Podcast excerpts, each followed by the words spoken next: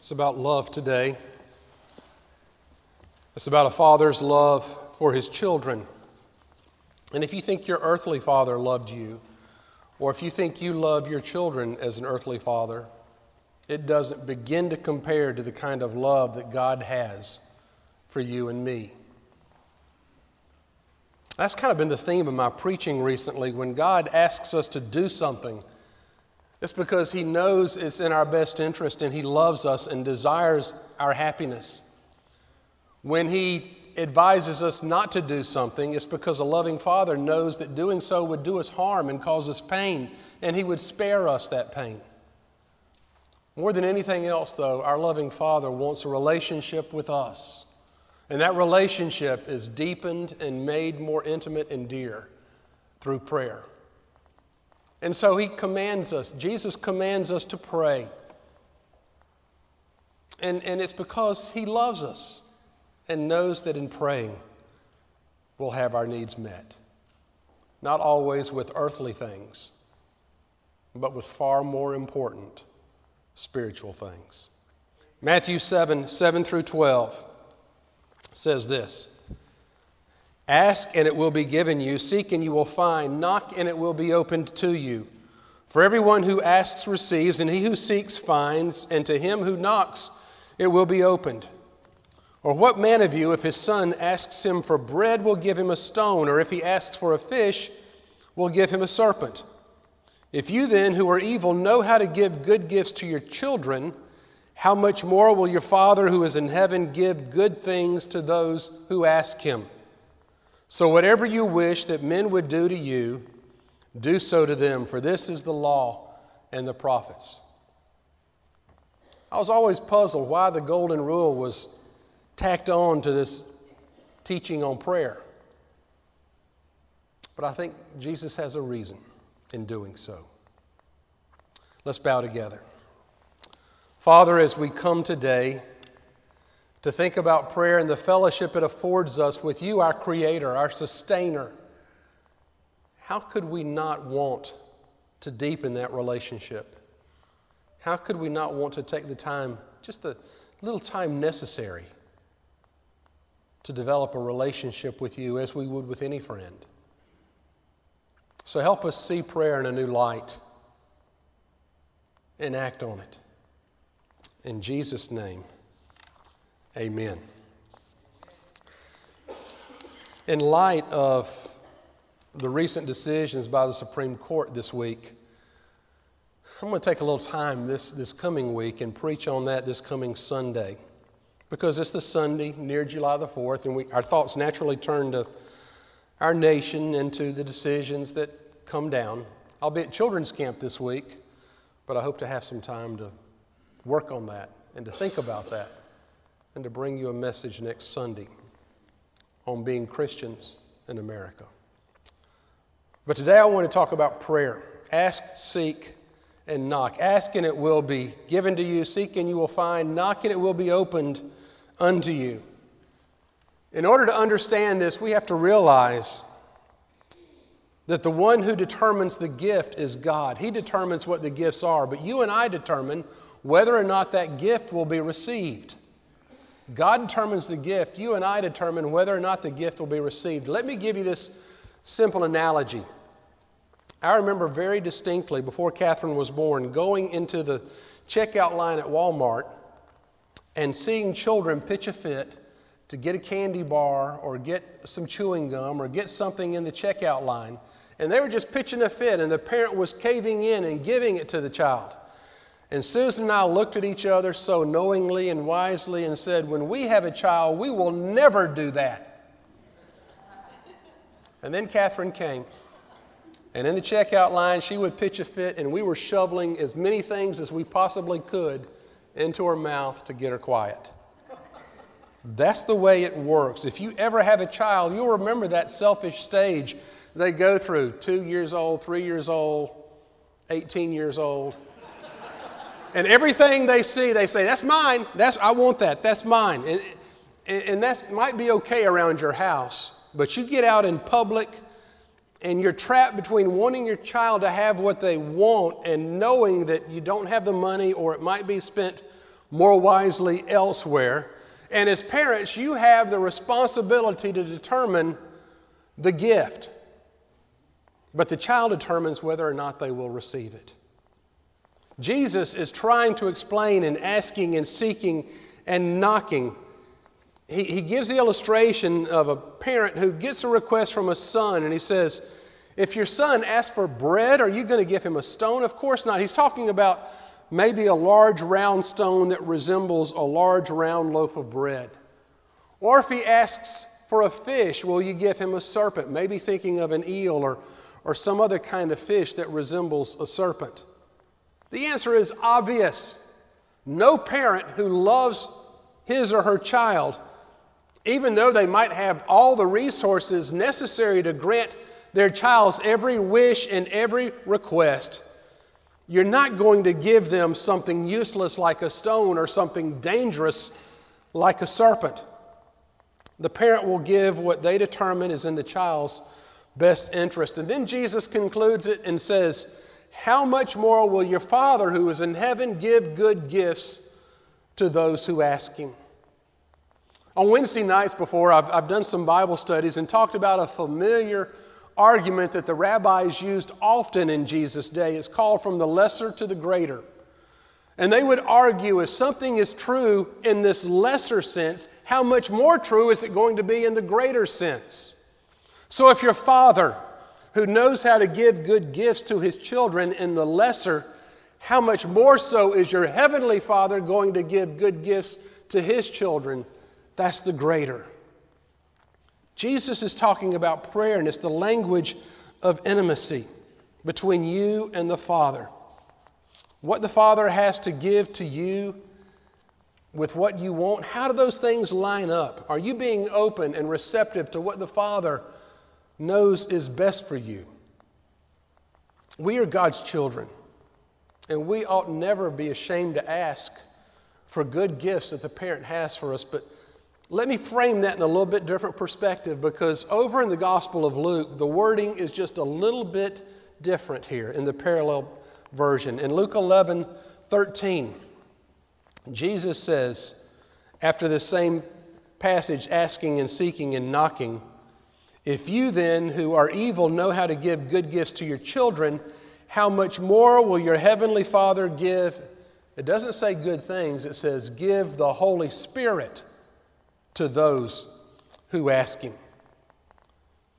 We are so busy asking for good things. And God wants us to give us a good person. He wants to give us His Spirit, He wants to give us Himself. And I am convinced that the more time we spend with God in prayer, the shorter our list for things will become, and the greater our list for Him will become. It's not the gift God has to give, but the openness we have to receive what God knows is best for us. He wants to give you Himself. And you, I heard someone say, you have as much of God as you want. You have as little of God as you want. If you want more, He'll give you more. If you want more, He's not going to hold Himself back from you. And in the time of prayer and fellowship, that relationship is deepened and you receive more of Him, more of His fullness, more of His Spirit.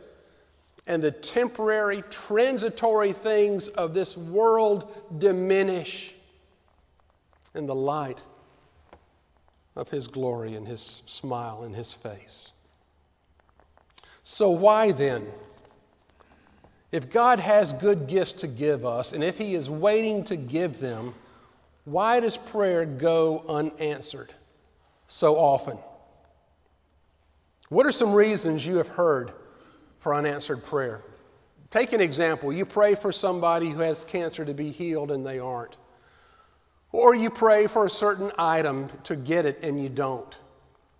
Or you desire this, this certain thing, this certain gift and you don't get it. What are some reasons you've heard for that prayer going unanswered? I've heard all kinds of rationalizations and excuses. I've heard people say you didn't get what you prayed for because you didn't deserve it. Or you didn't get what you prayed for because you didn't pray hard enough. Or you didn't get what you prayed for, and I've heard this, and this is probably the cruelest. You didn't get what you prayed for because you didn't have enough faith. You didn't get what you prayed for, somebody says, because God knows what's best for you better than you do. You didn't get what you prayed for because somebody else prayed for the opposite thing and they were more worthy. I've often wondered about that, how farmers who have farms side by side and one needs rain and one needs sunshine, how does God balance that out? You didn't get what you prayed for, some people say, because prayer is a sham. Or God doesn't really hear prayers. And probably most devastating of all, some people say God didn't hear your prayer because there is no God. So, what do you do if you aren't satisfied with any of those answers? Well, we can either change our understanding of what it means to pray and what it means for our prayers to be answered. The only answer to prayer that we have a right to expect is more of God Himself. How much grief would we save ourselves if we would accept that God's answer to prayer is more of Himself and seek what He has to give, His Holy Spirit? There was an article in the Charlotte Observer years ago about a cab driver who, over the years, became a pretty good judge of people, a pretty good judge of character. One night he picked up a fare and he looked like a desperate man. And he carried him to this intersection, and they sat there for a few minutes, and then after a while went home. Well, the man called again the next night, at the intersection of Providence and Queen Roads, right in the middle of the city of, of Charlotte. And there they sat. And this happened for several nights in a row. For a long time, they just sat in the cab with the meter running. The man said nothing, he just stared. Well, after a while, the cabbie became suspicious because there were uh, drugstores and there were supermarkets in the area, and he began to wonder if this man was just kind of casing out the joints, getting ready to rob them one day. And so one night he brought the man sitting at the intersection and he said, I need to excuse myself and go into this 7 Eleven and get something to drink. And inside he called the police. He called 911. He said, I've got a strange fare in my cab, and we come to the same intersection every night and sit for a long time, and I don't know what's going on. So the police arrived and they asked the man why he came to this particular intersection night after night. And the man pointed up to the stained glass window, much like that one in Myers Park United Methodist Church in downtown Charlotte. And he said, I've never had much religion and I don't know how to pray. But my wife is very sick and the doctors tell me it's bad. But I came and I found this window. And somehow, when I look at the beauty of this window and the figures that are etched in it, something about it gives me strength and peace. And somehow, looking at it, I found the words to pray. What that man prayed for, I don't know. The words that came are really incidental. But I know he received his answer of peace and strength for which he prayed. And that strength and peace came from the presence of God Himself. And, and sitting there, simply being in the presence and power of God, the Holy Spirit, of which that man was reminded by the sight of that beautiful stained glass window, that brought that man who came to pray what he was seeking. God gave Himself when the man opened himself up to pray. Some people work hard to formulate words to twist God's arm and make Him do what they want Him to do. But prayer is, is more recognizing the power that God has, that there is someone greater than ourselves and a power greater than our own. And in that recognition, a level of dependence is built and our relationship with God is deepened. That is the asking, that is the seeking, that is the knocking that Jesus is talking about here. A fellowship with God, recognizing that there is a greater being in this universe who created us and who sustains us and who loves us, and we are not here alone. And in praying, we spend fellowship with Him and time with Him. And instead of asking for things, we just bask in the glory and beauty of His presence. So, why then are asking, seeking, and knocking even necessary? If God has all of these gifts and if He loves us and wants to bestow them upon us, why is the asking, seeking, and knocking necessary? Why would God limit Himself in giving what He has to give by asking us to ask for it? Why doesn't He simply just give? I think it has to do with the freedom that I talked about last week that God created us to have. We have the freedom to choose to be in a relationship with God or to choose not to, because that's the only kind, in that freedom is the only foundation for love. We have the freedom to choose to pray, we have the freedom to choose not to pray. And God, for His own reasons, in His own sovereignty and power, has chosen to limit that, to make Himself dependent upon us to ask and to seek and to knock. And so He works through us. Antonio Stradivarius, is that name familiar? What did he make? Violins. Stradivarius violins. I remember years ago, Susan, Catherine, and I were, I think it was in New York, looking in a museum, and we saw some, let me tell you, beautiful pieces of wood and workmanship and inlay such as I have never seen. And I'd love to hear those things played because they have a tone and an intonation unlike any other violin. Antonio Stradivarius said one time, he said, God has chosen to make Stradivarius violins through Antonio Stradivarius. And when a master holds between his chin and hand one of my violins, he'll be glad that Stradivarius lived and made violins and made them to the best of his ability. And should I choose to do less than my best, I should be robbing God because God will not make a Stradivarius violin without Antonio Stradivarius. God has chosen to work through us, and, and I have learned this to some extent with, with a child, my, my own.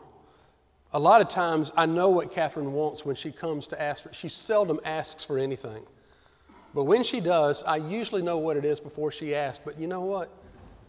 I still love I still love to hear her asking. I still love to know that she's dependent upon asking that she knows where those good gifts come from. From the very beginning of time, it's clear that God chose not to do things by himself or in solo. He wanted to share, and he resolved that what he offered would be finished in concert with others. And that's why our asking, seeking, and knocking are so important. It's the opening. God desires to get His work done through us, and it, it's His conduit which makes Him available to us and to what He has to offer us. I think that God has this great big warehouse distribution system of blessings, all kinds of blessings, all kinds of gifts. And He's just waiting for us to place the order to ship that gift directly to us. But it's not just gifts and it's not just blessings that are the best, it's more of Himself that what matters. The asking is not so much for what we want as it is for what God wills us to have. So, why is this golden rule appended to the end of this teaching on prayer? Whatever you wish that men would do to you, do so to them, for this is the law and the prophets. Whatever you want people to do unto you, do unto them. This is the law and the prophets. What's it doing here in Jesus' teaching on prayer? Well, you know, my rule is when you try to interpret a verse, look at the context. Don't take a verse out of context and seek to understand it. So the context here is obviously prayer, and it's obviously the Heavenly Father's relationship to us and His desire to have that relationship deepened with us through prayer. So, this golden rule I've always thought of as how we are to treat one another.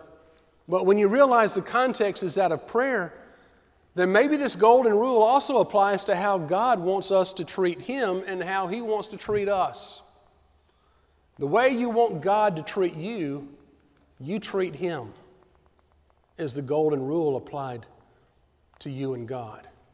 Whatsoever you would have that God would do to you, do so to Him. If you want God to spend time with you, spend time with Him. If you want God to do this for you, do that for Him. Let that relationship deepen.